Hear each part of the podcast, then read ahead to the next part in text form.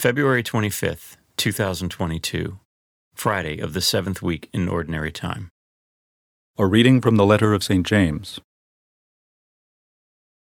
Do not complain, brothers and sisters, about one another, that you may not be judged.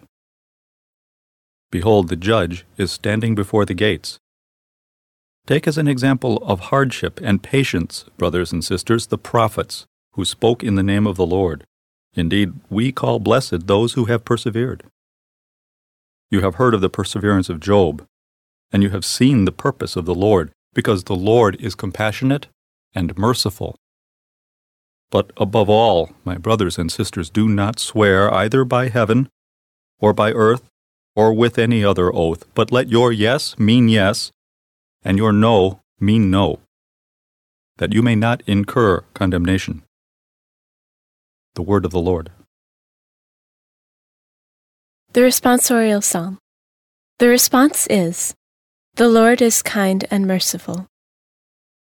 Bless the Lord, O my soul, and all my being bless his holy name. Bless the Lord, O my soul, and forget not all his benefits. The Lord is kind and merciful. He pardons all your iniquities. He heals all your ills. He redeems your life from destruction. He crowns you with kindness and compassion. The Lord is kind and merciful. Merciful and gracious is the Lord, slow to anger and abounding in kindness. He will not always chide, nor does he keep his wrath forever. The Lord is kind and merciful.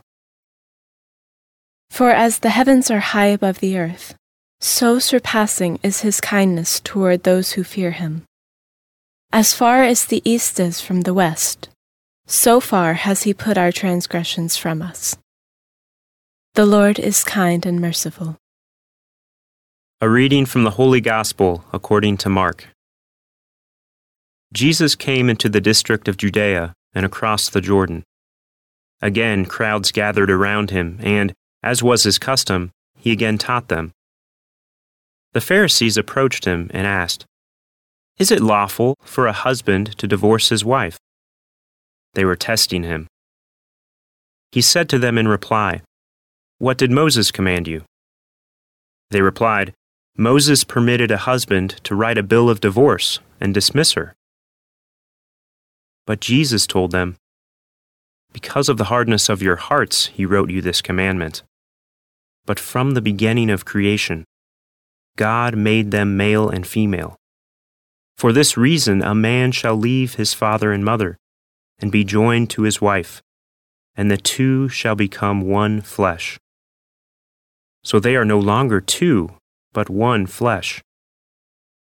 Therefore, what God has joined together, no human being must separate.